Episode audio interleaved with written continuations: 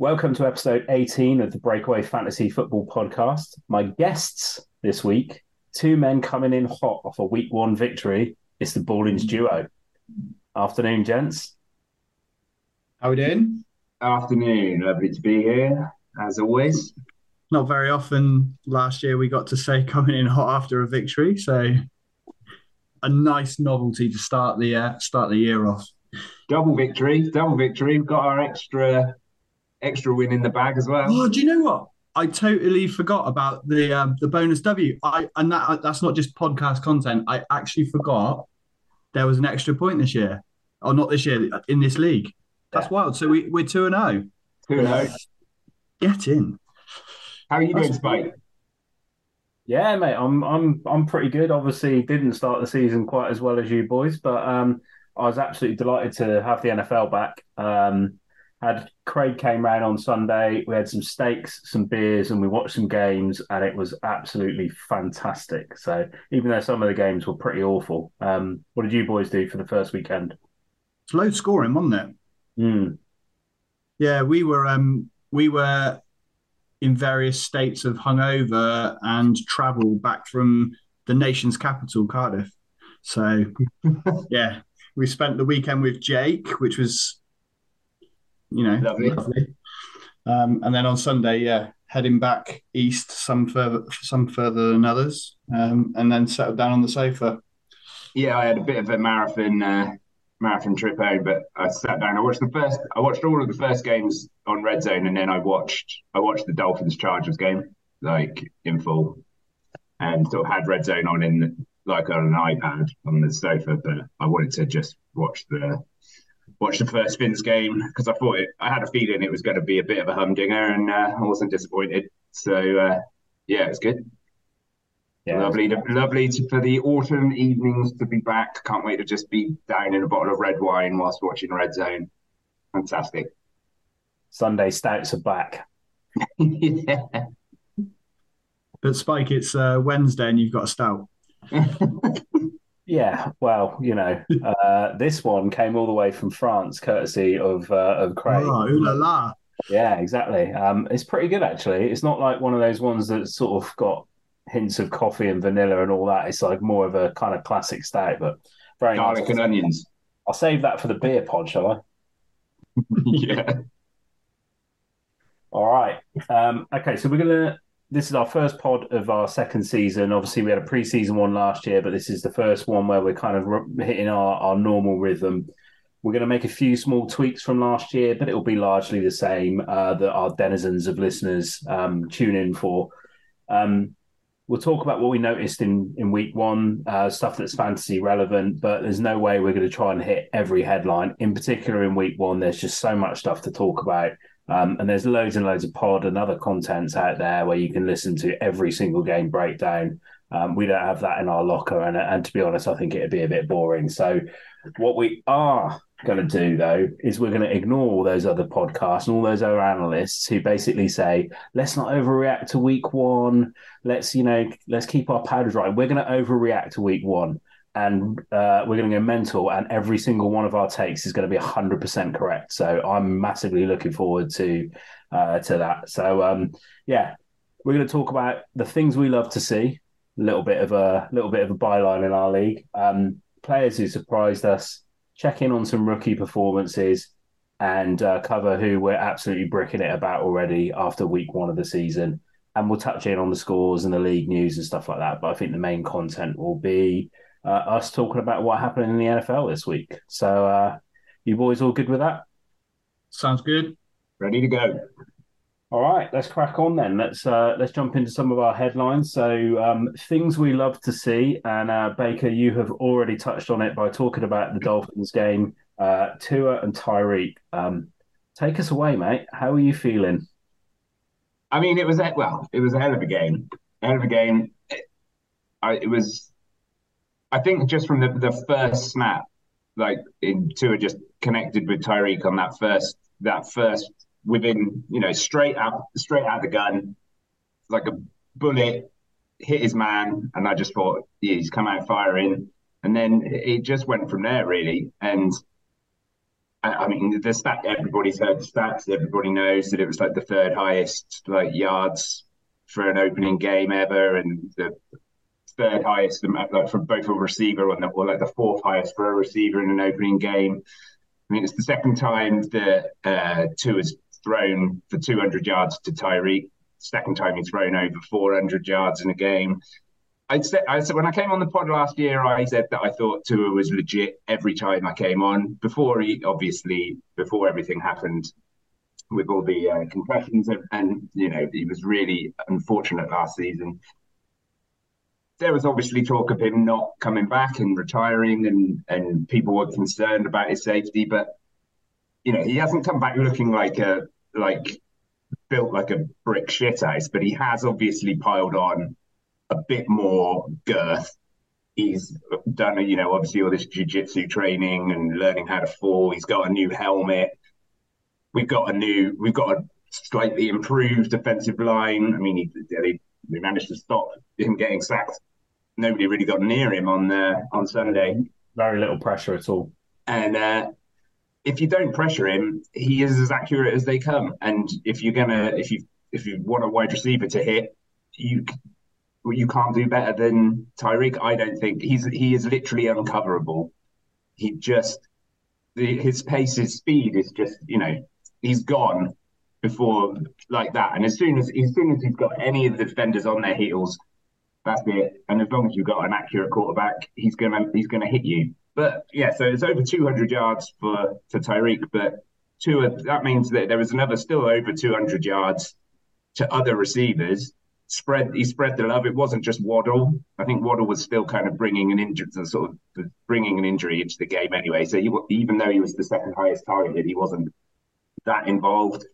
And he, he spread it around like the rest of our kind of also ran wide receivers and made them even look good, and um, and our tight end. So yeah, I mean, I'm excited. I'm excited for the season, and on a personal, on a on a purely kind of selfish note, I'm you know happy that Rodgers has gone down. It makes the division easier. Um, I, I, think the Jets, you know, that's going to seriously affect their their kind of like playoff credentials. So it, it certainly helps helps the Dolphins, and yeah, it's just an, it's exciting. I I cannot wait for every week, and you know, fantasy wise, you know, Tua is a is a legitimate QB one. I think. Yeah, definitely. Yeah, it, it, was interesting. Obviously, last season when they played the Chargers, the Brandon Staley defense really throttled Tua. I think he only threw for about 145 yards.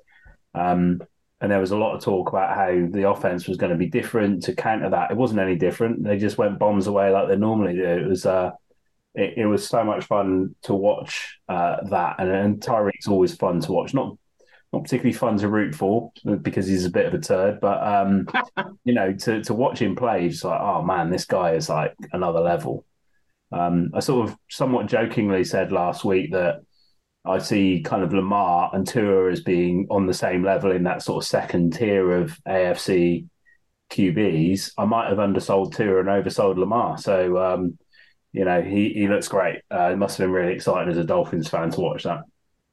Yeah, I mean, I was excited at the start of last season, and I thought we, you know, we were really on a roll. He was obviously performing really well last season as well. So I was, I was buzzing for what was going to happen, and then obviously what happened happened, and it all the the wheels fell off. But if he can stay healthy, um, and you know, as long as as long as he doesn't hit his head on the ground, uh, I, I, think we're I think we're in with a shot of, of going quite deep into the playoffs. I can't, you know, we've we've definitely got the ability to just go toe to toe with anybody offensively. It's whether or not we can get our defense sorted. Um, I mean, you know, that was questionable, but uh, yeah, we didn't, we couldn't protect the run. It was like, you know, Kelley and Ekeler just basically every time they were given the ball, just like carving us open. So, yeah. like, there's there's there's things on the other side of the other side of the ball that we need to kind of address. But I think if we can, um, and we can, we evidently can because you know we won the game with an incredible defensive play. So you know we have got the personnel to do it. We just need to do it consistently throughout the whole match. And uh, yeah, it's exciting. I'm looking forward to it. I think I think it's worth noting that the Chargers is a really good offense. You know, you're not you're not going to play a team with Justin Herbert at QB and Kellen Moore calling the shots every week. Yeah, no. they, they will put up points on pretty much everyone. I think so. I wouldn't I wouldn't be too concerned about it. Sticking with that that sort of Homer theme, um, it's slightly harder to kind of pick out the things that we absolutely love to see from the from the Bucks performance, but our boy Mike Evans hey, anytime, hey. or should it be Mike Evans every time? Uh, again, uh, Rawlins, kind of over to you. I mean, it was a it was a good, solid performance, and, and Mike was there doing doing what he does. Every time they needed a clutch play, they came, they seemed to come up with a clutch play in that game when it was stalling. You know, third downs. I think he's converted a four, you know, fourth down or two. But yeah, Mike Evans in the end zone again every time. I think that's I think that rebranding should stick. Actually, it is Mike Evans every time. I think what the Bucks need to reopen the contract talks now. Like do that now, front of bloody hell. Like they put this deadline in of the Saturday before, you know, and no extension agreed. Um, he's fast becoming, you know, one of the top five franchise players of all time. I think I, I know that's you know a fair statement, but I think he's legendary there, there now in the building. Um, and he's just a really likable receiver as well to root for, even if he's not, not you know, even if you're not a buck, I think um, wins us all a lot of money or has done in the past. Um, and he comes up with big plays. He dropped one in the second half. I don't know if you saw that. Baker actually hit him, and he, he should he should have had a second um, as well in the game. But I think um, it'll be really interesting to see how the Bucks in general unfold as the year goes on. The division's wide open. Um, there'll be some nip and tuck games with some really bad teams. So if they can hang in there, um, you know, I think it it could be a another disgusting run to the playoffs at, at, eight and nine or whatever they were last year. But I think in terms of Mike Evans, yeah, I want to see that contract talks reopen. I, am not sure that's going to be the case now, but you know, pulling on the heartstrings there, that's uh, that's what I'd like to see. Um, I think in terms of just staying in the game quickly, I know we're not breaking down all the games, but um, your mate Kirk there, um, 344 yards, dude, three to four. A uh, couple of fumbles and uh, uh, interception as well, but we won't mention that. But but yeah, we we picked him up and started him, and, and I'm glad we did because our alternative was Ryan Tannehill. Tannehill. Um, or can he pick it off the taxi taxi squad? But I think we'll touch more on the Steelers later. So yeah, Kirk Kirk and the boys is um, is going to get it done this year. Yeah, um, it's it, as with Kirk, always is empty, empty fantasy yards, isn't it? You know, from a fantasy perspective, it's good. He lost the game, which I'm delighted about. Yeah, so, I mean, I don't care. Be, I'm, I'm happy in equal yeah. measure. Yeah, yeah. From from a fantasy perspective, what you want him to do is feed the ball to Justin Jefferson, which is exactly what he did. Like Jefferson, 150 odd yards. He's just just insane. But going back on Mike Evans, I agree with you. He's got to be one of the Bucks' best all time. He'd be he'd be the best all time in many many clubs. Like he's had what nine consecutive seasons of a thousand yards.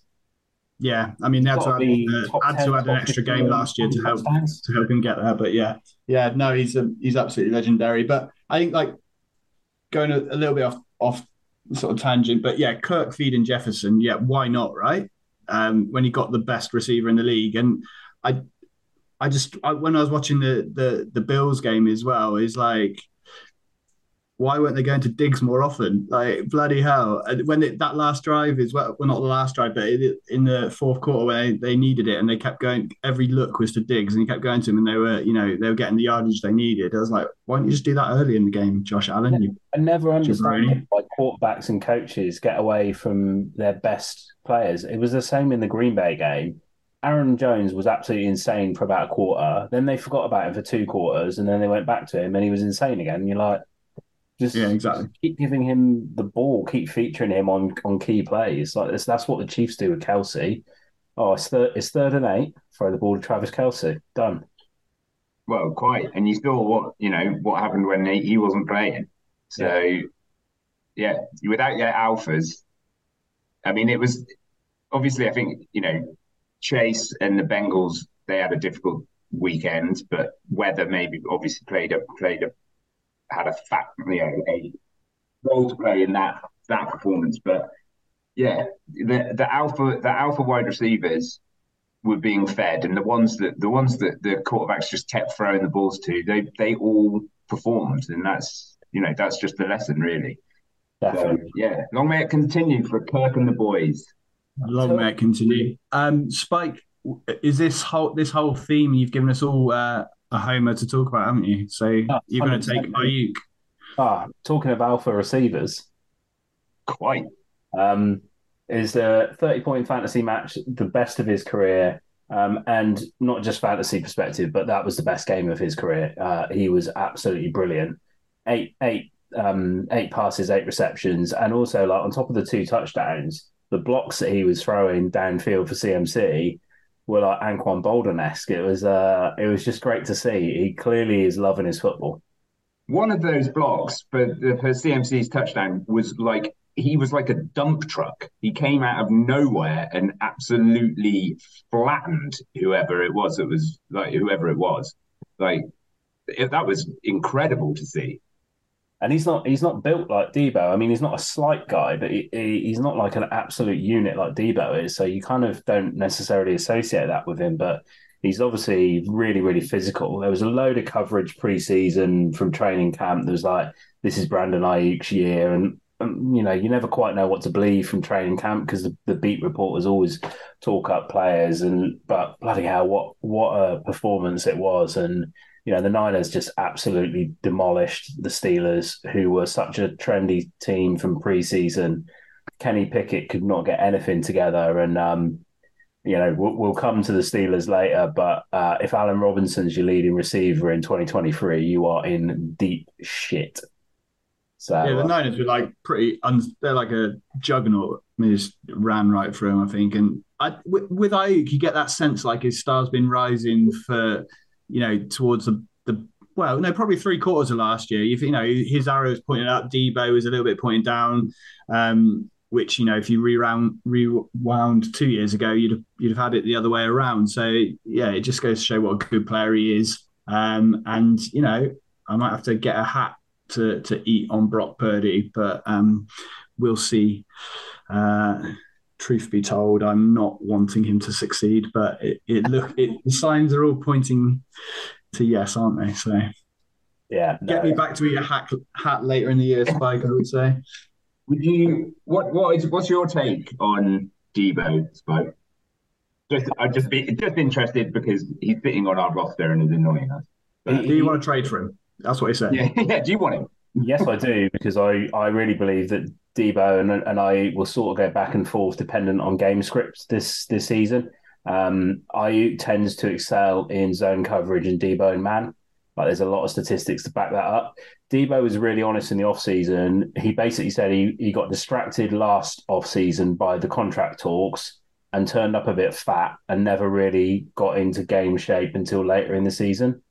Um, you know, I, I think he's now at peace with what his role is in the team, which is sort of the number two receiver, but also this this weapon that can be used out of the backfield.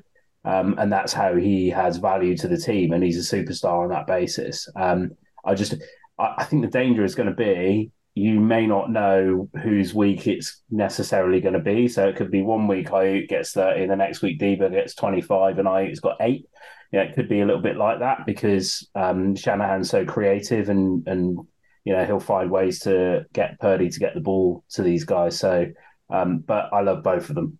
Yeah, there's just a lot of mouths to feed in San Francisco, isn't there? So that's that's that's the issue. Kittle's the odd man out in terms yeah. of receiving game. I mean, he's a, he's a brilliant player, and they love him for the blocking and all that kind of stuff. And he is a great receiver but his targets will continue to to be quite low. I think maybe four or five a game, as long as he's the kind of guy that they could go to if they're struggling. Like you know, a big pass over the middle. He's he's an energizer for the team, but they're gonna they're gonna get the ball to uh, to Aiyuk and Deebo primarily, and CMC obviously out the backfield. Yeah, yeah, yeah exciting. I think. I mean, uh, your defense looked incredible as well. So uh, the 49ers, if they if if Brock Purdy is legit, then you've got every shot of of going on a solid Super Bowl run. I think with the weapons that you've got and your and your defense. You know, you looked obviously you weren't playing elite opposition. Yeah. But you know, They're in the NFC, Baker. They they don't really play elite opposition. Until the Super Bowl. Yeah, exactly. We, uh, I, I could, I could see that. Well, I'm, I've, I'm on record. I really am invested in the Niners this season. I think they've got a great shot at making the Super Bowl, and then it's sort of like who do you come up against because the AFC is so much stronger. Absolute murderer's row of teams in there. True. Sickening.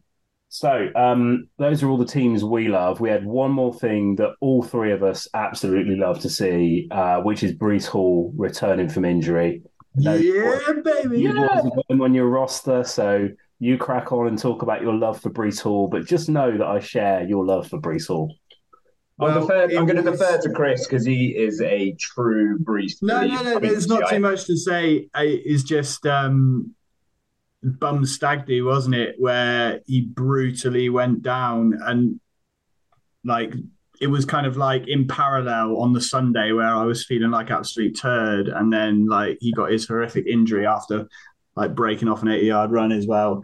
So I, I mean. I've been all in since last year. I, I drafted him in a lot of leagues. Some other leagues I'm with you guys in as well. I did it last year, and I've gone back in again this year. Um, I just think he's a special talent. I'm delighted to see it.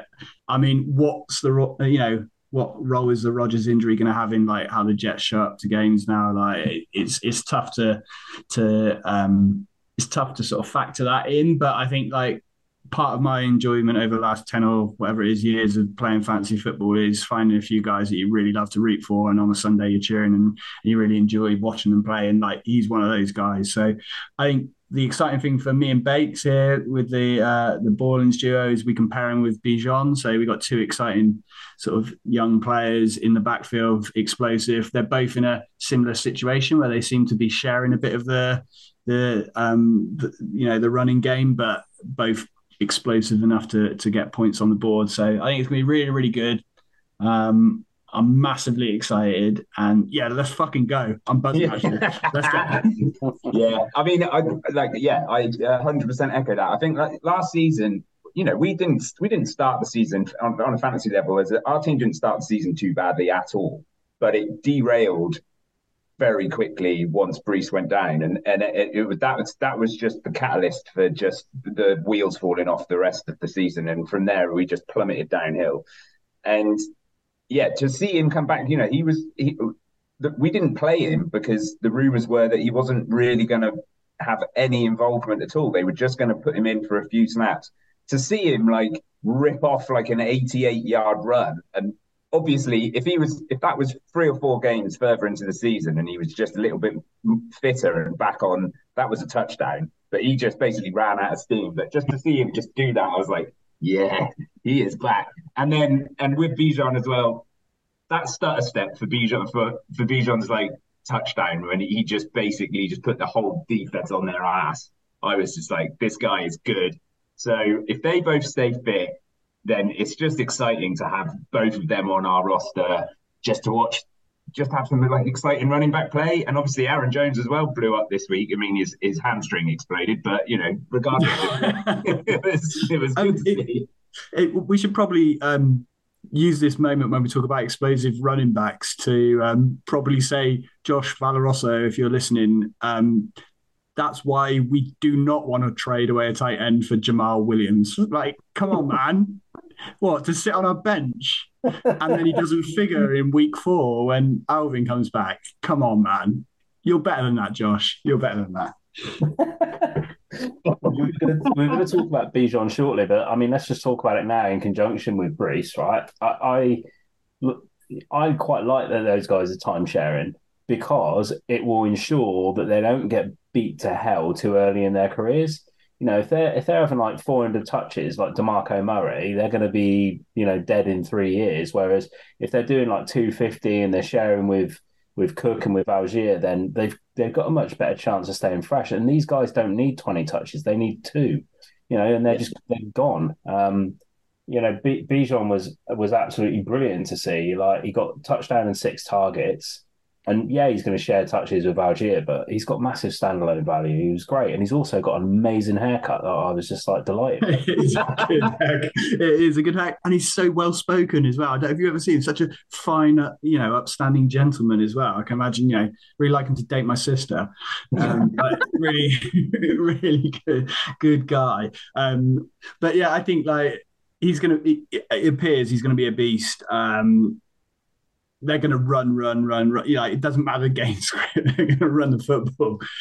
I, I, just imagine they just do minimal pa- passing drills in in like training week to week. I think it's just like everything. Wouldn't you? Wouldn't run. you if it was if Desmond Ridder's the one that's throwing the ball? You'd just be mm-hmm. like, I think we're gonna. Should we just run another play? But we're like 250 points behind. It doesn't matter. It doesn't just, matter. Just, we're just, just we're just going to run that was Arthur Smith's philosophy with with the Rumbler, wasn't it? Just just give it to Derrick Henry and just make him run. Yeah, yeah, yeah. I mean, like, there, they're they're following the same the same path, really. I, I I've got money on the the Falcons to win the division. Actually, so have um, I. Real life English money. Um, so I think they'll stay in games. Um, yeah, I know they're going up against Panthers and rookie quarterback, but I think they'll, they'll do enough to stay in games. And yeah, it's really exciting with Bijan. Um, what what about um, it, to segue in? Um, if we if we maybe just flip the, the the running order and stay on the rookies, um, because being in a partnership, you know, a managerial partnership, you have to come to you know collab, you have to collaborate and come to agreement on decisions. Is I was pressing Baker really hard to take Richardson and he probably quite rightly right talked me talked me around and, and kind of gave me the, probably sensible pick. And I'm really delighted we took Bijan. But I thought I saw Cam 2.0 and I was like, oh, my baby. he's reincarnated. He's back. Um, and so I was like, Baker, come on, let's check. We haven't got a quarterback. We, you know, Brady's gone. We've only got Josh Allen. We need a quarterback. Da, da, da. And, you know, quite rightly, I think, and I'm really glad he did. He talked me round um, to, to Bijan. But, um, but Richardson started well, right? Um, yeah. All the talk in the build up and to the, the, the I guess the uh, the combine etc. and all that was and the, the draft I guess was about his accuracy. Um, I guess we have to kind of wait and see, but he looks to have he looks to have it all right, and it's it's quite a cool start for him. And I think he's another player that that I'm looking forward to seeing him in the league. And for fantasy, he's gold dust, right? Because he's he's obviously got got the legs as well. But what's your thoughts, Spike, on on how he started and how he looked?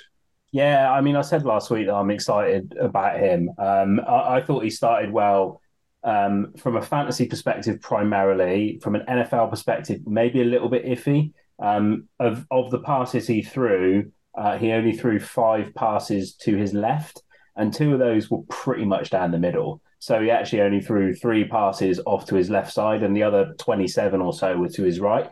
So they've clearly got him on a really tight leash, one read rip it or throw it away or run. And I don't think there's necessarily anything wrong with that, given his limited experience. That's effectively what the Niners did with Kaepernick for about two seasons. He was a one read QB. Um, and clearly they got concerns about Anthony Richardson's accuracy, but he just looked, you know, like a physical specimen. I, I worry a little bit about his durability. He's not quite as big as Cam, is he? Like Cam was an absolute unit and he probably wouldn't have got injured in the way that that uh, Richardson did at the end. But I mean, it's just exciting. Like that's the sort of stuff you want to see when when you're a football fan. And it, he's I mean, honing. We took to. Go on, go on Bakes. I was going to say he's just honing in on um on you know Pittman as well, and like I've got evidence in the messages between me and Bakes where I'm just like slagging Pittman off and, and like, how do we trade this fucking piece of shit? Uh, and then like five minutes later, going, "Oh yeah, yeah, I told you we should have started. It was brilliant." Um, and and that's fantasy football. But um, but yeah, I mean, hopefully he utilizes him, and like we talked about, hones in on him as his number one target, and hopefully he lines up on the right. From what you were saying, that's, yeah, that's the thing. Pittman lines up on the right. like, I mean, will, that's at the time. Yeah, I was always, I always, my always thought with with Richardson is you know, we have to take Bijan. But if Richardson is legit and he, ha- he has to throw it at some point, and he's got an arm like a like a cannon, he's going to be to Michael Pittman. Michael Pittman is by far their most talented receiver. So if you know, just by association of if Richmond hit Richardson hits, we we will benefit anyway from from from that anyway. Obviously, it would have been lovely to have the stack, but you know, to, to get Bijan, I think hopefully, you know, touch wood. But he, yeah, you know, Richardson just looked he looked dynamic. He, he's a head down. Just his his personal well being doesn't really factor into his head when he's like running. He's he will he just yeah. I mean, he was taking risks, just smashing people out of the way, putting his head down and just running. And I was like, yeah, I'm, I'm here for it. I, I like love it. I think that's it's, it's just good to see. It's fun, isn't it? It's fun to watch. It really is. Um, I think like the other the other rookie we're going to talk about, Spike. I I haven't been on my phone much today, but I see you dropped 52 fab in another league on Puka Nacua. You you went all in um, probably because of the state of your wide receivers in your team. But but anyway, you, are truly a believer. What did you see that made you want to go 52% of your bud- annual budget? He plays like a Cooper Kupp. He runs routes. He runs uh, accurate routes, um, just like Kupp did. He absolutely torched Tariq Woolen, um, who's the Seahawks DB, and he's a really, really good DB. And he had him in absolute bits the whole day. Um, he got 15 targets. So, you know, if you kind of put all that together, and Matt Stafford looked good. He looked strong. He didn't look like he's suffering from his back issues. Sean McVay's a great coordinator. Of course, like he could be massively affected when Kupp comes back because they're very, very similar players. I've effectively picked him up as Kupp insurance because I drafted Cooper Kupp at 103 and he's injured.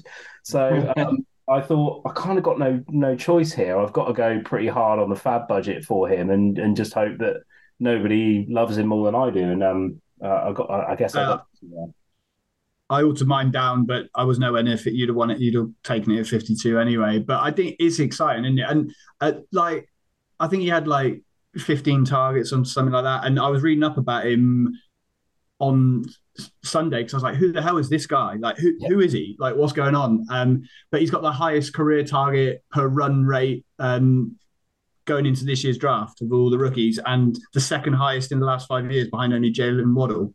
And then like you read up all the the the camp hype coming out of out of the Rams, and there was this like steady flow of like um, you know steady drumbeat coming out of the Rams that, that he could be legit. And then like he goes he goes out and does that, and Stafford looked good. Um, and I think he's got a hard matchup next week, so like pretty diff- might be pretty difficult for you to start him like, week two. But I think you know. It's, it's, if he goes and does something against uh, the Niners next week as well, I think you know you could be a, a hell of a pickup and and one for the rest of the season, even when Kupp comes back, right? I was. Uh, go on, Spike. No choice but to start him because all my other wide receivers are either terrible or injured. So it makes my job uh, very easy. It was. I mean, I obviously, you know, just going talking about a different league, but in our dynasty league where I have literally no money for picking up players, I I managed to pick him up for two dollars. So he uh, yeah preseason in the in the free agent draft. I, I I was scrabbling around looking for anybody that I didn't think other people would would look for look to, and managed to luck out on that. And I'm I'm pretty I'm happy with that because I was keeping my eye on him because he's going to have to start for me because I just have just total garbage yeah. in that that uh, that roster, and I was so so delighted. I mean, to be fair, we picked up Van Jefferson because of one of them. One of them had to go off. So there were th- of the three receivers without Cooper Kupp. Come on, one Baker. Be be honest with the listeners and the rest of the league here. We didn't even mention Puka. We were like, no, no, no. That's what I'm saying. Shall we pay for we, Van Jefferson? He's going to be. We just assumed that he would be the next one up. You read you everywhere you read, effectively, it was like this is yeah, Van Jefferson has will start the first week potentially if, if Cooper Kupp's on IR, then that's four weeks. He could establish himself as the number two. And he, you know, Tutu Atwell was the number two, Puka was number one, Van Jefferson was literally an irrelevance. so to the point where we've already dropped him. You could just yeah, sit and burn yeah, but I think like in this league, Jake did similar to you. I think Jake got him before the kickoff. Um, he, little sneaky sort of um, waiver pick, uh, for, yeah, waiver pickup. So well done, Jake. congratulations. Um, He's been I listening. hope Kupp to comes podcasts on back his quickly and he morning- becomes irrelevant. Yeah, he's been listening to podcasts on his morning delivery rounds. I reckon. I mean, there's there is no there's there's nothing to say that Cooper Kupp isn't more seriously injured. Like the guy has been crocked for a year nearly, and you know, who's to say that they're just being cute? They're being cute with with how how fit he actually is. I mean, My my fear, with, season. my fear with Kupp was that the injury might be a bit worse than, than we know, but also that they were going to be tanking the season and then, and they might just shut him down. Now it doesn't look like they're going to tank, so I've got some hope that Kupp will come back and be productive at some point. But at least if he's not, I've got Nacua who can hopefully now step in and cement that role. I had a, a bit of a question from a league member. I had a couple of questions from them actually, but one of them was about Van Jefferson, and and his, the question essentially went like this: uh, You didn't spend any money in defensive uh, draft, but then you spent one hundred and fifty three dollars on Van Jefferson, only to subsequently drop him. Please justify yourselves. Okay. Well, I think the the justification comes on on money spend is just the uh, schizophrenic nature of people's fab spending in this in this league. Uh, the amount of money that was spent on the IDP draft was obscene for the number of players that people were were picking up ridiculous bids going in, especially for the first few rounds. And uh, as as you discussed on the uh, the pod last week, is Sauce Gardner a, a really good pickup because nobody ever throws him the ball. So for, as for as a fan as fantasy value, was he worth the ridiculous amount of money that was spent on him, etc., etc. Uh, so so Chris and I had a conversation when it came to the free agency, and we just thought there are a number of players who are who do appear to be backups, plausible backups, plausible starters for the first for week one. Van Jefferson was one of them, and we just assumed wrongly, it turns out, that people would be throwing money at some of the players that would be could be plausible fantasy assets, and so we threw a fair amount of cash at them. Uh, we did start quite low, but then we we talked ourselves out of it and ended up, you know, blowing a fair a fair amount of cash on a um on a one-legged dead horse. But you know, that's. But then who are we to judge when Franco's just gone and spent $199 on a guy that isn't going to play on Thursday and is you know he's officially injured, he's officially out, so he's just spent 200 bucks on a player he can't play. Uh, so, you know, people people love spending money in this league frivolously, and I, for one, do not support it. Some Sure. wonderful wild spending in waivers. I loved it. Yeah, and I think like what we were saying uh, off air is, um, you know, maybe we had a small part to play in driving up the price of, of Kenny Gainwell because Franco was sat there last night doing his waivers and he's like, those guys bid 153 bucks on Van Jefferson. They are they are going to go bid, and and in fact he overpaid by about 150 dollars. But um, but but you know. He's got the RB one in Philly when he's fit, um, so you know, fair play, Franco. Or he? Or do we have the RB one in Philly when when Penny goes off this week?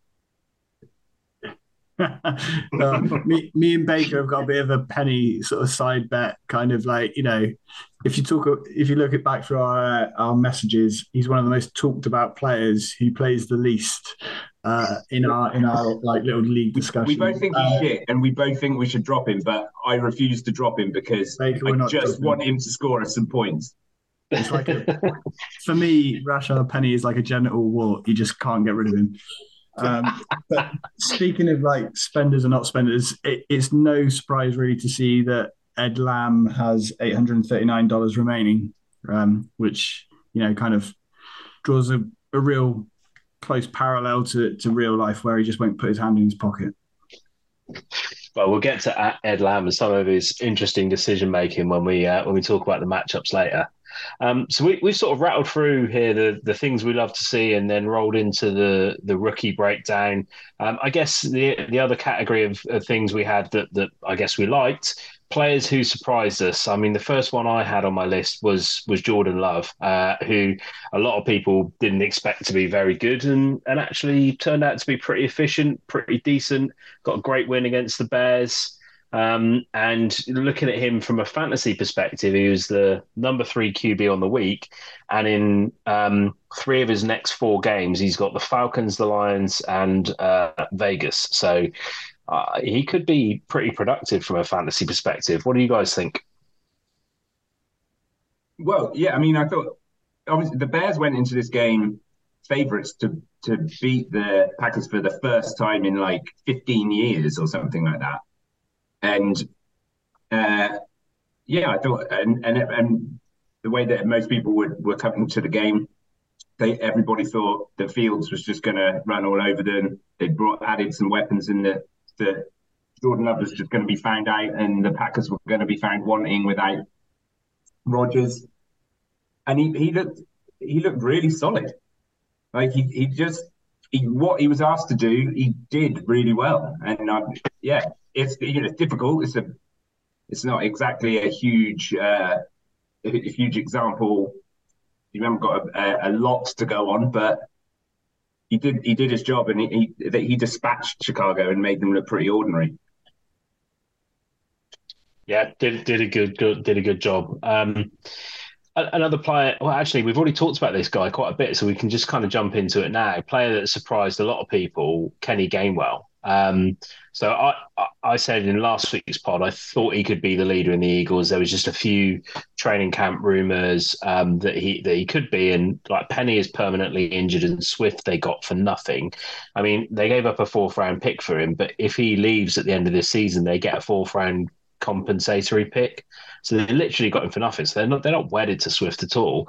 So I think Kenny Gainwell fitness um, being the massive issue here. Obviously, after one week he's injured, he could be the number one uh, running back for the Eagles. Uh, as much as that's worth, when really the number one running back is is Jalen Hurts, but he played something like eighty five percent of the running snaps. So um, you know, could could be a very good pickup for Franco, even if he did cost uh, the earth, frankly. Well, I mean, like the commissioner in the off season upped our budget to a thousand thousand fab. So so blow your load, Franco. I'm all for it. Go for it, son. Um, I think that the, the hints were there in the Super Bowl, right? I think he's he, he's he was utilized there. I think maybe we maybe we need to give a bit more credit to the the report the beat reporters. I mean, I, am not saying like it like I I hone in on all of them and read everything there, but like the news out there was you know on the podcast I listened to that the beat reporters were talking him up. You know, we just talked about that with Puka. Um, you know, maybe there's something in this, right? There was a steady flow that he's gonna he's gonna have the job. But I think the moves the Eagles made to go out and get a headline player like Swift, and then you know, obviously Penny's there, fucking Penny, um, and uh, I think people just thought, you know, he's the unsexy unsexy one of the group, right? But but he's the one that, that's kind of getting it done. So I think, yeah, he's obviously they're on a short week, right? I think they play Thursday. Yeah, it's, it's ribs injury. I had ribs for lunch. That's why I'm doing this. um, but yeah, don't expect to be shocked. Uh, don't expect to be shocked. Does that even work? Um, don't be shocked when Rashaad Penny steps up in his place and um, gets some kind of score, and then that means we've got to keep him for another four weeks or something. I can't wait. I'm really looking forward to it. Thing about the like Gainwell's always been there or thereabouts, and he's he is like an efficient runner, and he's he is he's a good player, and yeah.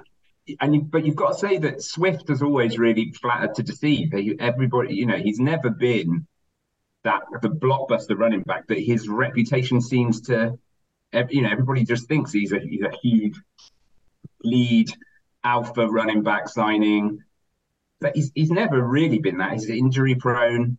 Um, it so the, I think the backfield is, is still muddled. It's mud, it's it's muddled, and obviously with um, you know, with such a mobile quarterback, it, it makes that that muddles the the like dirties the water even more. But that that backfield is there to be won, and I think Gainwell could very well be the person that does it. Yeah, definitely. Talking of, um, well, formerly muddled backfields that may have now sorted themselves out, another player who surprised me, and again, perhaps probably shouldn't have done, uh, it was Kyren Williams on the on the Rams, who this week firmly became the number one running back. And I think there was some talk from McVay last off season that, that he really loved him, and then he literally got injured on the first play of the season and, and didn't play another down. Um, he he got he only got 15, uh, 15 rushes for 52 yards, which doesn't seem great, but he got the two touchdowns and and he firmly put Cam Akers into into the kind of junk time role. So um, yeah, I don't know. What did you guys think of Kyren Williams? He looked decent, right? Yeah, I think so. I got quite a close eye on him because I've got him in a couple of other leagues like Dynasty League, and I think last year in League of Legends I picked him up and dropped him speculatively, speculatively uh, a few times. So I'm I'm pleased. I'm just I'm not I'm not convinced. And like I think last year the Rams started out with was it is it Malcolm Brown or some someone some guy like Malcolm yeah. Brown, Darrell Henderson, and and like you know I'm just I'm I'm I'm not quite convinced that that is his job to keep. Um, that being said, he's clearly the passing down guy at the moment. Um, it was a good start, and I think the encouraging signs are that the Rams looks a lot better than everyone thought as well as a, as an offense and moving the football. And, and Stafford looked good as we've as we've touched on before. So I think you know they were they were all set up this year to be you know whipping boys. Um, so I think it's one to watch. I'm just I'm not convinced yet personally, and that's just because I've had an eye on him for the last two years. And yes, injuries was were involved, but I think that backfield is is always been a bit of a, a minefield, and it's like how do you pick the right guy for the right week um, that, that's going to come in and do something? I think that it's yeah. it's, Sean, it's Sean McVay as well. Like Sean McVay is a he just it's different. He's just a very difficult coach to kind of read, and you know the whole all of the stuff last season with Akers, and you know it's effectively like demanding a trade. He was he was blacklisted. Probably, you know, he wasn't. He was not going anywhere, and then came in and closed the season out like as one of the top like running backs in the league. He was he completely just came out of nowhere and and started to kind of demonstrate his his kind of his his talent and his his potential that that people had been had seen before he was like massively injured. And so you know everybody was just assuming that he was just going to continue where he left off, and he really didn't you know, he had a he he had the predominant, he had more more snaps. He was on the pit on the field more, but he did absolutely nothing with his opportunities and just yeah. And he's he's he is zero. He has nothing to offer in the in the passing game. So yeah, yeah it seems that Cam Akers either he's just fading away, and but then there's every chance that McVay will just start him and, and Akers will just go off next week, and and so it's yeah, it's difficult it's difficult. Uh, but you know, Kyren Williams played really well, took his opportunity, I guess, and I think that's the only thing that you can really do in a in a McVay backfield is when you get when you get the ball to just do something with it, and and he did. Yeah, Cam Akers had 1.3 yards per carry in the game. Um, and then Kyle put him on the trade block, and I made an offer of one fab, uh, which I felt was perfectly appropriate for his 1.3 yards per carry. Funnily enough, Kyle didn't take it particularly seriously, but that was a serious offer. That is what he's worth. Well, I think you should well, have rounded it up to two fab because one point one point. Oh no, uh, rounded to the nearest full number. Yeah, yeah, yeah. It's been a long night. Well, Val, Val obviously, uh, Val obviously values him because he's he's picked him up in that in that and uh, the trade earlier today, which. Yeah, I mean, yeah. when do we get to chime in on that trade? Because oh, we'll, we'll get to it. going on there. We'll get to it. We'll get to it. it. Uh, interesting. I mean, uh, things you love, things you love to see is Val picking up another running back. Yeah, he needs more, more depth. He needs he needs more shit running backs to try and get our poor tight ends and to just offer them in straight up trades. So we will he'll, he'll probably be offering Cam Akers like by Cam Akers and Jamaal Williams. Yeah, that's what we need. More mediocrity. Just right. remember, you've got to um, displace Rashaad Pennyval with any of your offers. What? it's going to be difficult when he scores 40 points this week. All right, so we've talked about a bunch of stuff that we loved, things that excited us, players who surprised us, etc., etc. We're now going to have a little, uh, a little bit of a section on what we're what we're worried about. And uh, I, I sent some messages earlier this week, and I, I think a few of them uh, Baker, you, you sent some laughing emojis because I basically said all Giants and all Steelers. I am worried about all of their offensive players. And after this week's performance, I don't see how you could be anything other than worried. Already said about from a Steelers perspective, if Allen Robinson's your lead wide receiver, you are fucked, and um, you absolutely are. And I don't know if you look at the Giants, who you're particularly interested in. I mean, Saquon's an obvious one, but um, it was just an absolute disastrous performance from both teams, and uh, I, I, wouldn't particularly want to have any of their players starting in my lineups this week. No, I'll take the Giants. I'll let Baker talk to to, to the Steelers maybe, um, and I'll link to Pickett. But I think the Giants, on a fantasy perspective, I mean, you didn't really want any of them anyway, did you? Apart from Saquon, like,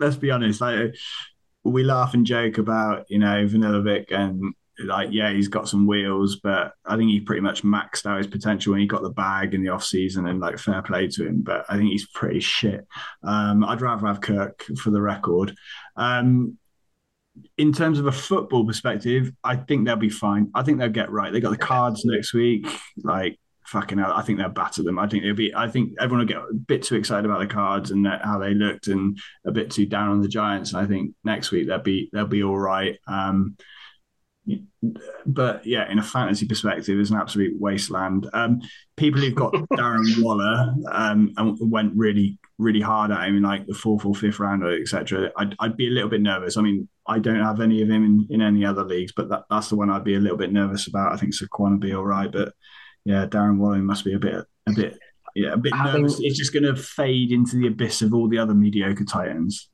Yeah, having owned Darren Waller during his career at least three separate times, I can tell you I will never own that fucker again because he is unpredictable. Like, you know, he'll have that one season where he goes for like, oh, what is it, 1,200 yards and eight touchdowns or whatever it was he went for. And then the next season, he's dead or he gets nothing. And like there was so much preseason hype about him. I'm like, nah, I'm I'm out on Darren Waller. I'm not running that running that risk again. Yeah, he was massively hyped, you? Massively hyped. Baker, what, what's your take on the Steelers then? What you got? What you got to say about? Well, that? I mean, just quickly on the on the Giants and Waller, they haven't got anybody else to throw the ball to. So, you know, in the way that that Barkley will probably be okay because he's literally their only good player. If Jones throws it to anybody, it's it's more than likely going to be Waller because he is the only person I feel that's got two hands and that can catch uh, on their roster. But um, you know, what is it, was it? Wasn't he? Wasn't it the Giants that that their tight end just like ended up with one eye last year? So you know, they they are just a car crash. Like literally. Sterling Shepard is is offended. He has two hands. He just has no legs. Mm. You'd be more. You'd be better put like getting one of the fucking shepherds from the nativity to bloody run, run right. Um, for the run a hook right. Great hook right. Good. Uh, uh, I mean, the, the, lamb connection is also excellent. Um, the, the Steelers, yeah, the Steelers. You know, we've we've thrown. We took a bit of a dart throw on Kenny Pickett um, sitting on our taxi squad. We've kept him there. He didn't look that great last season. Thought that he might step up a little bit. I think what you can say about the Giants and the Steelers is they both play good teams. So the Cowboys yeah. and the 49ers, are, you know, they, they will play worse teams and will probably just lose by less points. But um, yeah, the, the Steelers just did not look. They just didn't look didn't look good in any way, shape, or form and like just the fact that players like Najee just he is an enigma. Uh, it's a it's a um, one you know sometimes he gets back on the train and it's you, you're like yeah actually maybe he is good but then he just falls off again and just just a non-entity in that game. I think that Jaylen Warren will probably take his place at some point in the season, but then it will just be Jaylen Warren that gets eight points um, rather than like like Najee. I think that um, you know Johnson getting injured and he's he's done what his hamstring or his or his yeah hamstring out for at least four weeks. So that's going to be slow, slow to get up, slow to slow to recover from that. He's obviously their number one threat. I think it could be quite good for Pickens.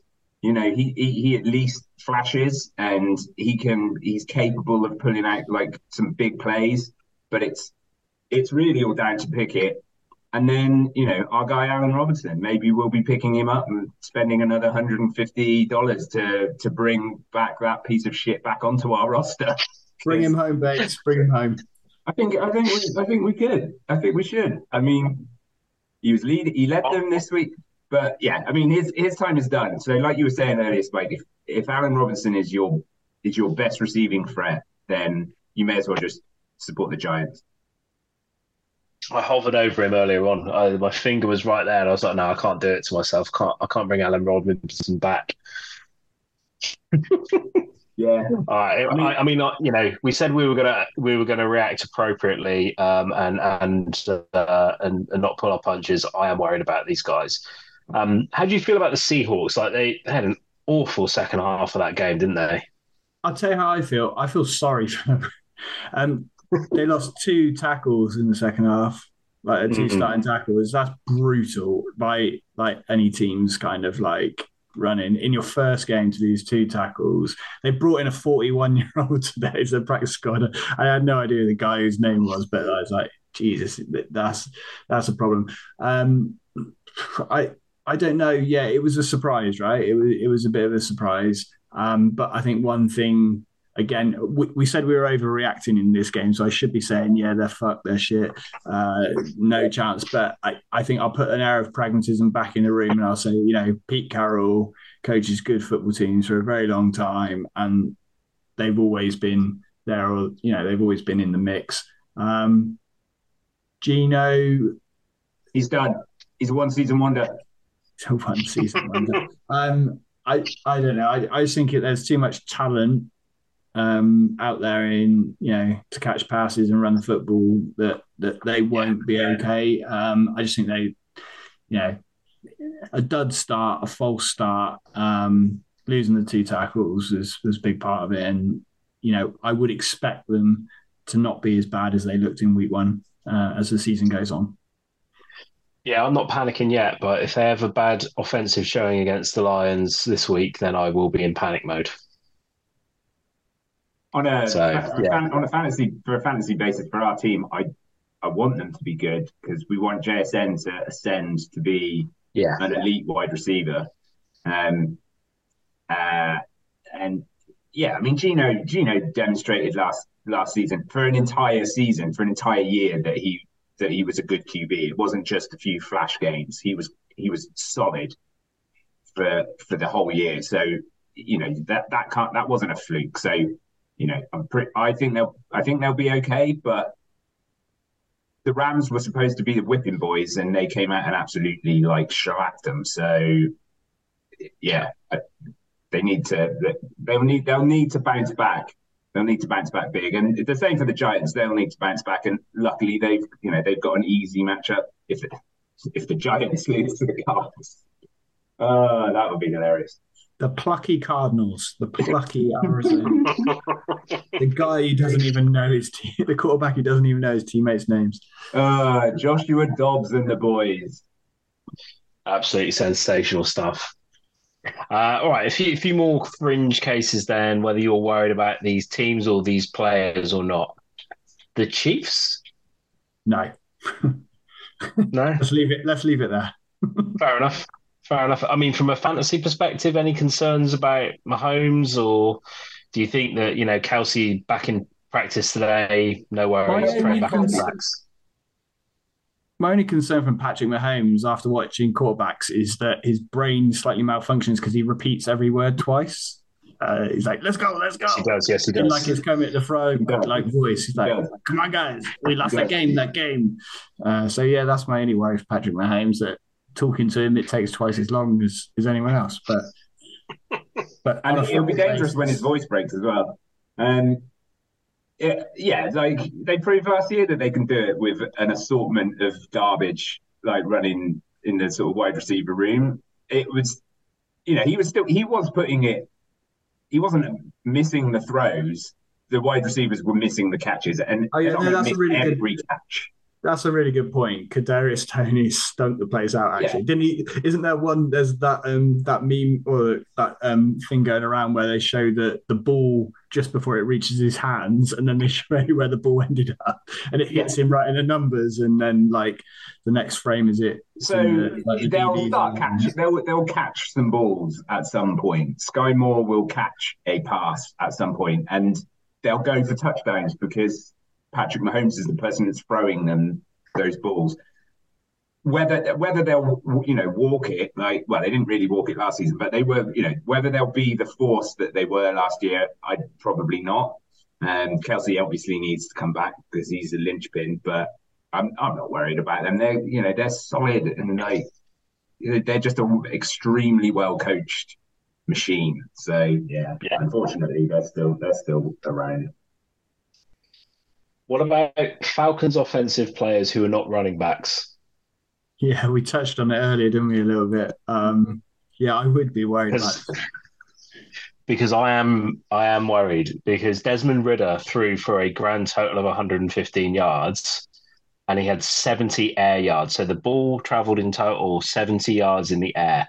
That is fucking awful. That's yeah. When you think like there's all these clips about Anthony Richardson can throw one pass 70 yards and like Desmond Ridder is like the dump off king. It- it's just awful, isn't it? Well, there was I the mean- one the one stat that he completed more passes to himself than any of his wide receivers or tight ends for like more than half the game. When he just like bonked it off of the like the O line and then just caught his own pass. That was his one reception. Yeah, but Yeah. I just want to I just want to reiterate, Val, if you're listening, um, that doesn't include Kyle Pitts. So so please send some offers for Kyle Pitts. Not not Jamaal Williams, but please send some Yeah. offers. But yeah, Cool. in seriousness, concerned about Falcons pass catches. Absolutely. Yeah. And then the last one, play, player base, although you know we couldn't kind of get out of this section without talking about fantasy impact on on Garrett Wilson, and I guess we should really just talk about how devastating for the Jets losing Aaron Rodgers after what was it four snaps is.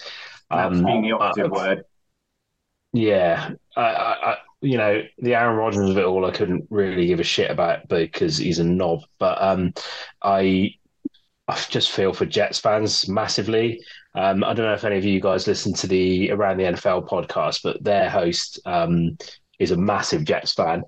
And at the start of the pod after it, like he talks for about four for about fourteen minutes. It's not just him talking, but just his way he talks about his experience as a Jets fan. Honestly, I would encourage anyone to listen to it because it is sports. He explains sports and the heartbreak of sports in a way that is like so relatable.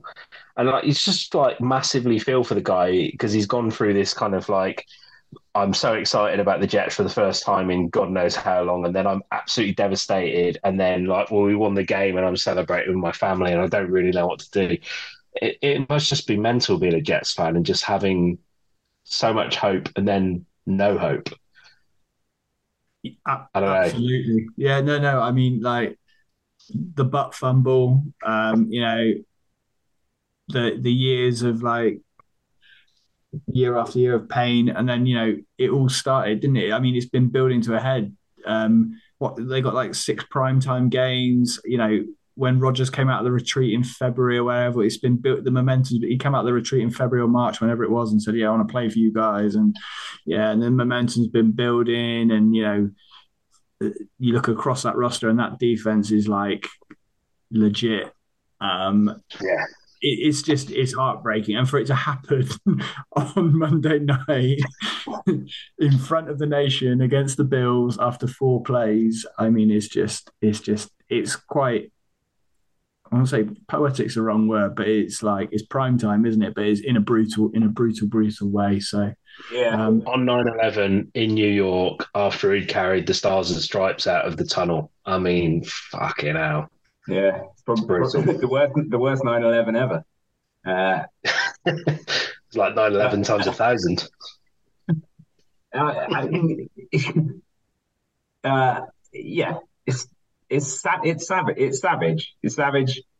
It's like that's just sport in in a nutshell, really. But it, it, it as we all know, like defenses win championships, and they were building themselves up for a Super Bowl run. I'm not sure they would have done it. I mean, yeah, Rodgers was Rodgers played last year, and he was like third. So there was no guarantee that he was just going to be the MVP quarterback that he once was. So that may the, the experiment may never have worked, but we'll never know. Obviously, he was going to be better than Zach Wilson, and their their defense won that game. So it, it's yeah, it, I think it has. I think it has a huge impact on Garrett Wilson's fantasy numbers this season obviously he met you know he made he got over a thousand yards last year with a smorgasbord of absolute mediocrity at quarterback, but Mike White and Joe Flacco were both better than Zach Wilson, and neither of them are there now. So, uh, yeah, it it it obviously it harms Breece's Breece's numbers as well. I think it's gonna impact every offensive player but what it is going to do is going to make all of the Jets defensive players and the Jets D in for DST fantasy pickups just an elite unit even more because they're going to be on the field so much more. So many tackles. They will be tackling the days. Uh, yeah, well, I mean, I touched on it earlier. Personally, I couldn't give a shit. divisional rivals. I like I watched Hard Knocks and just thought it. I, I just thought it just it just underlined that Aaron Rodgers is a chump, and uh, and yeah, you know, couldn't have happened to a nicer weirdo. I quite like that he went. Did he did he go to ayahuasca? Ayahuasca, where it's called. He went and sat in the dark for like I thought he he shut himself in a room and licked a toad or whatever it is and got high. Yeah, it was a dark. It was a hundred percent dark retreat for four days. Like how the how the fuck do you go to the toilet? What's he doing? Like how does he know when his, when his ass is clean? If you're sitting yeah. in pitch black and you're having a shit, how do you know? No, I think well, yeah. If a tree falls in the wood and nobody's there, does it make a sound? Exactly. If Aaron Rodgers had a shit in a dark room, how does he know his ass is clean? Is his ass dirty? This is the content people want. Move yeah. on, like. yeah, let's let's move on. Well, I mean, that's kind of like we've we've made a like a collection of headlines here. Uh, the things that like captured our attention. I don't know if you have you guys got anything left in the tank that isn't you know things that we're going to talk about in the in the league rundown. Yeah, I like this stat, and I want to just read it out for Franco. Um, historical start. Uh, first time in NFL history, the Browns, Lions, Raiders and uh, Jaguars have all opened the season with a one and zero record.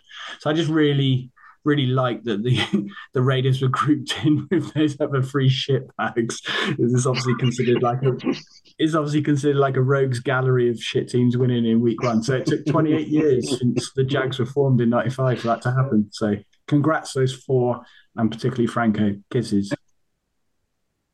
Uh, yeah. I mean, that's just the thought the thought about the the all of the major bag winners over the summer in the in, in the QB rooms, like the, all they all all the highest paid, all the biggest names, all flattered to deceive and, and didn't perform. Um, obviously, we think that, that that's not going to continue, but it was just it was interesting that that maybe they would some of them were found out a little bit, or coaches have got wise to to their strengths a little bit more, um, and that they were nullified quite so much. Uh, and it, that that just interested me. Like, you know, none none of the big names really came out firing, apart from Tua, obviously the best quarterback in the league. But um, yeah, it was that that was that was interesting. That was just a, a sort of takeaway, which I think will obviously come this weekend. Will will will flip, and I'm sure we'll be waxing lyrical about a Josh Allen masterclass or yeah, Joe Burrow probably going to throw for 700 yards and 15 touchdowns. But um, yeah, but it's just interesting to see that it, there was a bit of a damp squib in the quarterback in the quarterback rooms across the league. Yeah, definitely. I mean, it's Tua and Brock Purdy's league now, right? Quite. Just like it's Baker and Rawlings Rawlins' league now, right? Dynamic duos dynamic everywhere. duo. Wow. Um, let's let's have a little talk about the league then. Um, so we we've already mentioned the trade. So Valen and Kyle came together to concoct a trade where uh, Kyle trades uh, Marquise Brown, Cam Akers, and a third round pick to Valen in exchange for Michael Thomas and Jahan Dotson. Uh, thoughts on the trade, guys? I don't get what Valen's playing at. um, yeah, they always say never judge a, a trade like like off the bat, and like there can be winners and losers to trades, etc., etc. But I, I I really like Jahan Dotson. Uh, I think he's the best player in that trade, uh, especially in a dynasty league. Um, so he's traded him away. I assume to to get Marquise Hollywood Brown back because he's the number one in the Cards offense who are probably going to tank for the first pick and he's going to get the fucking shit ends off the uh, off the barbecue and, and and kind of like I, I, I mean I'm still tr- struggling to, to come to terms with it but um I mean he obviously doesn't need Cam because we joke we don't joke we talk about his running back room it's elite he still managed to start a player who got minus 0.1 points, which really tickled me. He's got that elite running back room and he started a guy with uh, minus points. Uh, but he does he obviously doesn't need Cam Akers. Um, so he's gone for Marquise Hollywood Brown, I assume. A third round pick. I mean, I set my third round picks on fire. That they're, worthless, uh, in my opinion. Uh, so uh, I think Kyle's coming out of it good because Dotson's a decent wide receiver. All right, there's a quarterback issue potentially in in Washington, but long term, I think he's the best player in the trade. And I can't even remember the other receiver he, he got. Oh yes, Michael Thomas. He looks like he could be useful for a season, right? It could be useful this year in the short term. So well done, Kyle. Yeah, I, I would I would agree with that. I think that Thomas looked good. Thomas, I mean, Thomas looked good for one game last season and then got injured, but maybe he will recapture that that magic for a season. I think it's made Kyle's team stronger. He's picked up two startable wide receivers. Val, maybe he's just got his eye on like a really deep rookie next year, and so just wanted to snaffle in an extra third round pick just to make sure that he uh, he's going to pick him up because I don't believe that there's any value in the other two players that he's got, and if he even comes close to offering Cam Cameron Akers to us for any of our players, uh, well, you know, the conversation will be swiftly moved on and closed down. Uh, yeah, I mean, I mean, fair play to them. Yeah, Oh, it's, we- good to see, it's good to see a trade, though, isn't it? Eh? Because it is good. Yeah, It's sometimes, good week to see trade. Sometimes what I want more in this league is more trades, and like Yeah. it's great to see one. So actually, by by my commentary on it, I hope that doesn't discourage. And like I said, you know, maybe Kyler comes back in a couple of weeks, and then Hollywood Brown goes off, goes off, and we all look really stupid. And you know, let's hope that happens. Um, so yeah, more trades. Let's get them going. What I would what I would say is going on going on last last week's pod, the way that Val was was dragging our name through the mud in and you as well, Spike. I'm looking at you. In that Rawlins is happy to trade away anything, and I'm like not taking any trades. Val was saying that, I, that we are always asking the world whenever he puts any any uh, any trades together. Well, how come he's happy to send Kyle two really good players for absolute dross, yet he isn't happy to do it to us. So I mean, it's slightly hypocritical, I feel. Uh, we, we, if he wants to do a, a weighted, tra- like a balanced trade like the one he's just done with Kyle, we are all ears. We will trade you, Kyle. We'll trade. We'll trade you Kmet for fucking Ekeler because I think that's pretty much what that is. All right, I love it. I love it. Him back, and and I will drag every single team uh, through the mud at some point this season. So you know that that's not a personal thing. Um, I'm Oh, just we going to batter we didn't take it personally, mate. It's tough, Good, it's tough good, to good. take it personally when we're sitting so high up the league. That's we- true. I can't. we we did take it personally. It was the first thing I said on the train to Baker when we were heading to Cardiff. I was like, "What are those douches talking about?" It really got in my, it really got in my head. I, I even remember the phrase he used. He said "hot trash." I was like, "Oh God, that guy! I'm going in next pod. Get me on." All right, should we do some league breakdowns then? Yeah, I've not looked at any of the other matches. I didn't know we got two points until um, 30 minutes ago, whenever it was. So this should be good. good. Baker, we might Let's start with you guys. Okay. Let's start with you guys because you dish, dished out an absolute battering to Ed. You beat him 190 to 126. Um, you know, we, we could point to the fact that Ed started a tight end who wasn't playing, um, and it's not like it was a last minute decision. He wasn't going to be playing, and his other tight end got a donut. Um, we could focus on that, but to be honest, even if he'd picked better players, you still would have battered him. So, Yeah, well, Van Jefferson got more than Ed's tight end room combined. So what does that tell you? Worth Uh, $153. That's what that, that tells that three point four points. I mean, yeah, I think the, the thing about our team that and we've got we've had uh, a- fair amount of ribbing about it is that yes, we've got some old old school players in there, and we've got some some guys that have been around the block.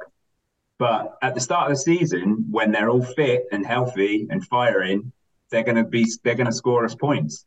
So, you know, your man, Mike Evans, anytime, Mister Reliable. We always knew he was going to score a touchdown. It was it was written in the stars. Mike Evans every time. Uh, I think we've got some solid defensive players. Yeah, Wilkins didn't do too well for Miami. Didn't look too great, so we ditched him. He's gone already. Um, uh, we've got solid. You know, it wasn't a good week for tight ends anywhere. Hayden Hurst was what the the highest score, one of the highest scoring tight ends in the week. So yeah. you, you, that that was irrelevant really. But we still, with Pitts and Ingram, still managed to kind of pick up some points. But yeah, Pittman, Pitty City, Aaron Jones had a had a phenomenal week. We didn't even get, we didn't even bother playing Breece Hall, and we we like to just absolutely demolished Lamb. So yeah, that's that's it. It was a good start. Josh Allen played absolute garbage, but we didn't even need him. We'd already won the game. We'd, won- we'd won the match, and our quarterback hadn't even played. So We, in, Yeah. we, we're, we're that confident in Kirk. We've actually moved him into the starting QB position out of flex. So yeah, because change- he's the we've made better of change our two quarterbacks. Exactly, we've made the change already. Yeah, I like that. I like you really putting confidence in the QB room there. You know, now moving him up to starter. It's good. It sends a good message, I think.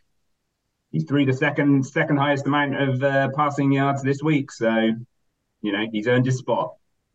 Absolutely. Um, and you know, whilst Ed did have two donuts on his, can you, can you call Kelce a donut? He didn't play. Yeah, I guess so. There There's so many donuts this week across the various rosters that we can't even really abuse him about it because he didn't have the most. So, No. um, anyway, not a good start to Ed. Uh, really great start for you Oh, I- guys. I've just I've just noticed that he had Tyreek Hill. I didn't even realise that he had Tyreek Hill. Tyreek Hill a- a- attributed a third of his points.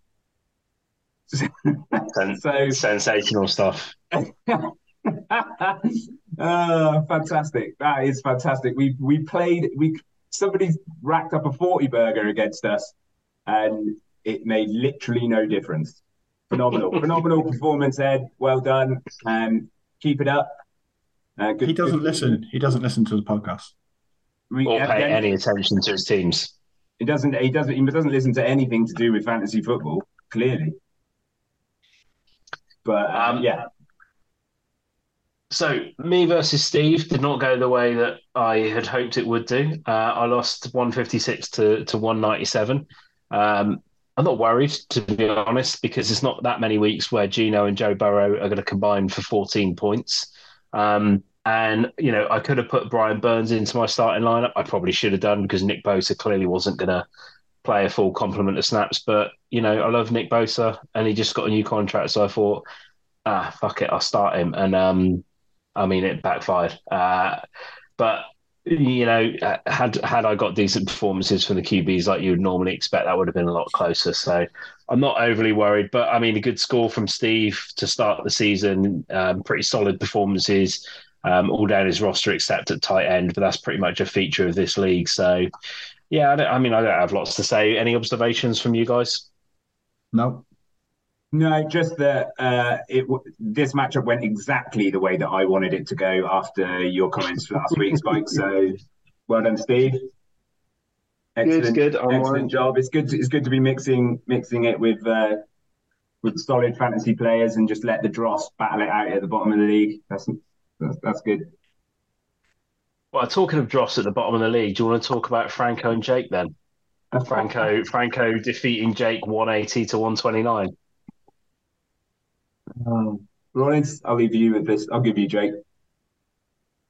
Oh, I mean, it was a classic. It was a classic Franco performance, wasn't it? I mean, he got 180, which is off just two points off his average of 178 from last season, which I think he scored in something like you know 13 of 15 games or something like that.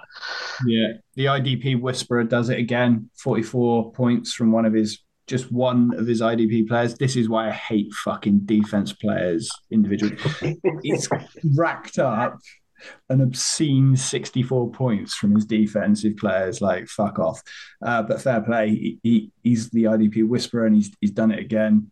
Um, he's got quite a lot of old stages as well. If you look down his roster, I mean, it's, it's not a bad team. That's not what I'm saying. But I think if you look down there, there's, there's not a huge amount of dynasty value beyond his quarterbacks in in his roster. So I think um, I'm wondering how he's seeing this year. Is he going to try and go all in with a $199 bid on Kenny Gainwell and, and some aggressive trades, um, or is he is he going to see how it goes for the first four to six games and then maybe think about a rebuild?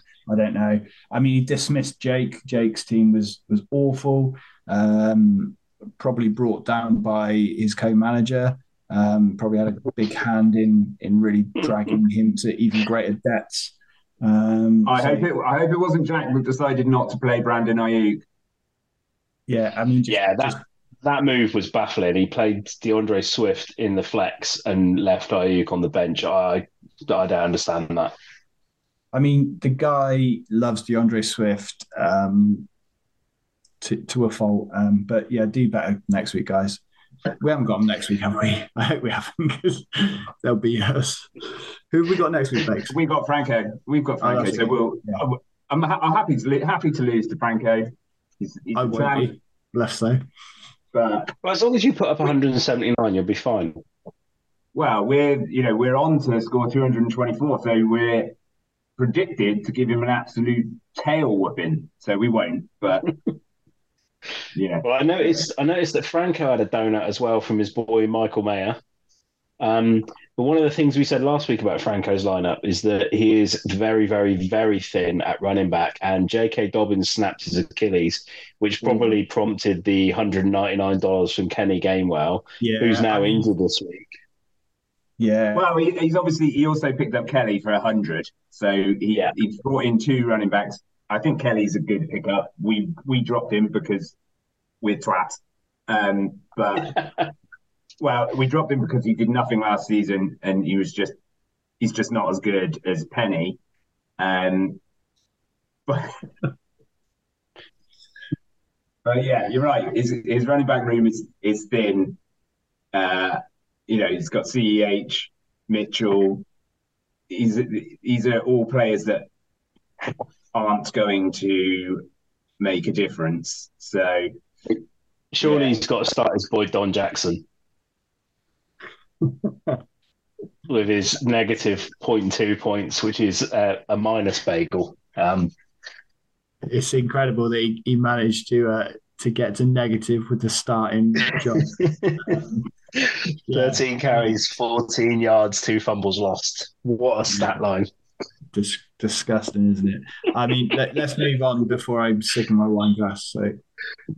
Yeah, fair enough, fair enough. Uh, so last matchup then, Valen versus Kyle. Uh, Valen hitting 178. Kyle absolutely smashing it with 244 points. Uh, I, I, I sort of talked his team down last week, and clearly that has come back to bite me in the ass. But um, yeah, I mean, Fallon started Antonio Gibson, uh, who got um, negative 0.1. Uh, and he had players on his bench that he could have much easily, you know, plugged in there that you know, I would immediately think were better than Antonio Gibson. Um, so I don't really understand why he started him with all the running backs that he's got. Uh, that was mental. Um, and then Tee Higgins getting a donor and Aaron Rodgers somewhat unfortunately getting a donut. That's a triple donut, right? I know it's like, you know, negative points for Antonio Gibson, but I think we're counting that as a triple donut, right? Yeah, that's a triple yeah. donut. Um, but I won't. I won't go in anymore on on Bauer. I, all I would say, if I was him, I'd be looking really quickly to his taxi squad and getting Zay Flowers called up. He looked electric. Um, he looked great. Why? Why leave him? Why leave him off the squad just to to to manipulate your roster count? Get him in there, get him played. Also, he's fishing around for a tight end. Luke Musgrave. He, was he was out there for Green Bay. He looked pretty good as well as a rookie as well. So you might want to just bring him up. I know it's a bit controversial controversial of you know using your taxi squad to kind of manipulate your your roster size and everything, but they they both look quite good in week one. Um, I think Kyle, fair play, great result again. I'll labour the point every time he came on. I can't even do the maths; it goes so high. But the the, the guy got about hundred points off his IDP players. So, well played, Kyle. Yeah, absolutely fantastic IDP performance from from Kyle, and uh, generally like really solid performances all round, except uh, Isaiah Likely, and he had good bench points as well. You know, like he's he's got Kyren Williams, uh, he's, he's got Javonte Williams, yeah. He's a sneaky one. He fools us all with this big, you know, lovable kind of like, you know, character. Um, but he doesn't fuck around with fantasy. He's a bit of a dark horse. So no, I mean, everybody knows. He's everyone knows. Kyle knows what he's doing. It's sickening to the point, but he's you know he's the champ for a reason, and his team is absolutely stacked. And I'm pretty sure he's going to. He's the team to beat. And um, when we play him in the Super Bowl, it's going to be a phenomenal, phenomenal final matchup. And I'm looking forward to Mike Evans scoring five touchdowns to uh, bring us the bring us the ring. All right. Love it. That's the breakdown then. Um, any final thoughts on the league uh, as we head into next week? No, but I am curious on how long this podcast will will be because um, we had a few technical issues, so I don't know whether we're going to beat um, last week's record. Um, but it's really helping my my fitness drive. So thanks, thanks all involved uh, for these marathons. Well, I thought today would be a lot shorter, but you guys had a, had a lot to say about the NFL this it's week, which I love. Two of us, isn't it? Two very knowledgeable folk um, talking football. Um, so yeah, I like to impart our knowledge on you. It's like Saint and Greavesy have returned from the grave. cool. Right. Each reference that nobody will get. Saint and Greavesy talk about the football league as if anyone cares. Was that the lineup from Baddiel and Skinner? As if it's important. As if it's as important. if it's important. That was it. Yeah. What no, a show no, that was. No final thoughts except to say it's good. Football's back, and uh, can't wait for the next. What have we got? Seventeen weeks now. Um, yeah, it's good to be back, baby. It yeah. is good to be back. Yeah, it's good. It was it was it was fun just to sort of sit and watch the uh, just watch Red Zone and see get the, get some fantasy points on the board and uh, yeah, I'm really looking forward to all of our players getting injured and our team turning shit again. But until we do, I am going to be giving it both barrels. Uh, like i am I'm, I'm fully confident that we are going to dominate this league as I accidentally put in the other fantasy football chat for the wrong league because I got excited when Pittman scored that touchdown. But I stand by that statement, and many of the same many of the same people. So uh, yeah, fuck you all. We're gonna win, and uh, yeah, roll on, roll on Sunday. Mike Evans anytime. Excellent. All right. Well, on, on that bombshell and, and with the words ringing in the ear of a man who I mysteriously haven't mentioned uh, this week, which must be a record, until next week, let's ride.